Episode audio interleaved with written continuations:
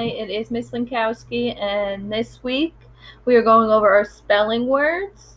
You should have been studying them all week. If you have your paper with your spelling words, have it in front of you. Also, get a notebook and a pencil so you can practice with me. First, let's refresh our memory with our words. They all end with Y or LY. You have them, look at them and read them with me. I'm going to read you the words. Number one, quickly, neatly, ugly, jelly, chilly, slowly, funny, angry, empty, mommy, daddy, happy, pretty, grumpy. So you know these words, you know what they mean. Let's talk about their antonyms. What is an antonym? Antonym means opposite. So, the opposite of quickly is slowly. An antonym for neatly is messy. An antonym for ugly is pretty. An antonym for chilly is warm. An antonym for slowly is quickly. An antonym for funny is sad. An antonym for angry is happy. An antonym for empty is full. An antonym for happy is sad.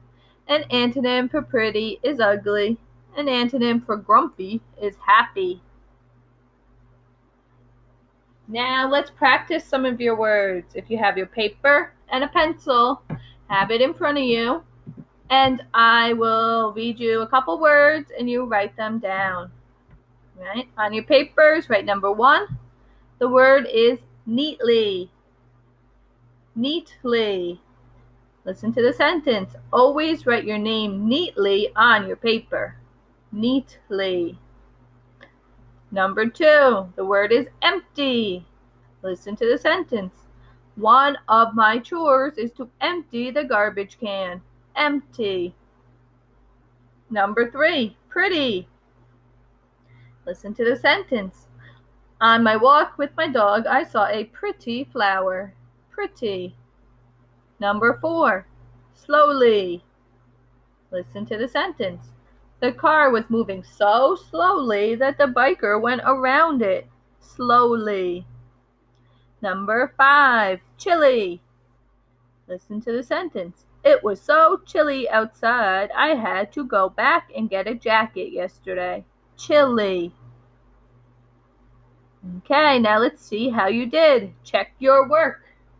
Number one, the word was neatly. N E A T L Y. Neatly. Number two, empty. E M P T Y. Empty.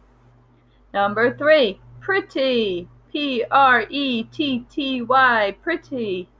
Number four, slowly. S L O W L Y. Slowly.